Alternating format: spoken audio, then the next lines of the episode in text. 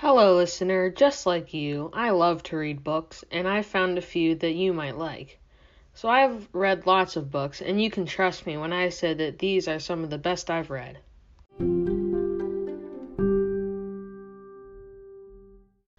One of these great books is a nonfiction book called The Boy Who Harnessed the Wind by Brian Mueller and William Kamkwamba. It's about a boy, one of the authors, William, who lives in a poor village in Africa. They don't have much, and they are often struggling. William's life gets even worse when crippling drought and hunger strikes. But when William discovers science, he decides to make a windmill and improve his village. His neighbors call him crazy, and he's mercilessly ridiculed.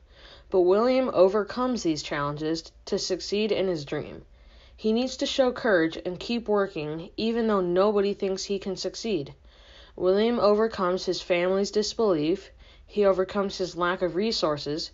He overcomes his poor education. The author tells the story in such descriptive and interesting words.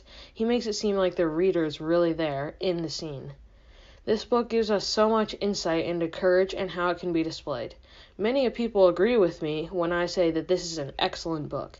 In fact, it has a four point seven out of five rating on Amazon. If you like science and creativity, this book is perfect for you.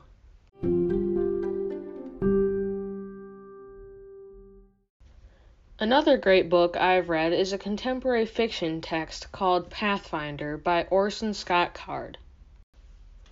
This book tells the story of Rig, who is a boy that can see the paths of people from the past and slow down time. He can even change the past. The setting is a planet named Garden, which was colonized by people from Earth a long time ago.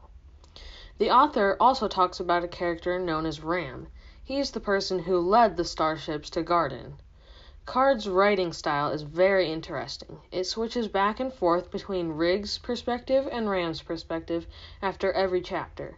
This initially is confusing, and the reader is not able to understand why this is happening. But later on, the stories tie together, and the reader can finally understand the relationship between Rig and Ram. Rig displays loads of courage in this book, and it shows that we can overcome tragedy to become successful. If you like science fiction and deep ethical and psychological books, this one is definitely for you. Even if you don't, you'll still love it for the action and the interesting descriptions.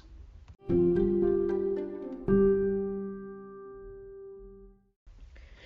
final book I'd like to share is Treasure Island by Robert Louis Stevenson. This book is about an expedition to Treasure Island, an island with great wealth hidden in its sand. Jim, the book's main character, is a boy who is on the expedition, and he discovers a great secret about the trip. He shows an extreme amount of courage in the ensuing fights and the great adventures he goes through. Treasure Island is a great introduction to classic fiction, as it isn't hard to read, and it isn't very long. The author uses descriptions and language that are relatively easy to understand, so most people are able to understand it. People who like adventure and pirates would love this book. Who doesn't love adventure? This book even has a four point five out of five rating on Amazon.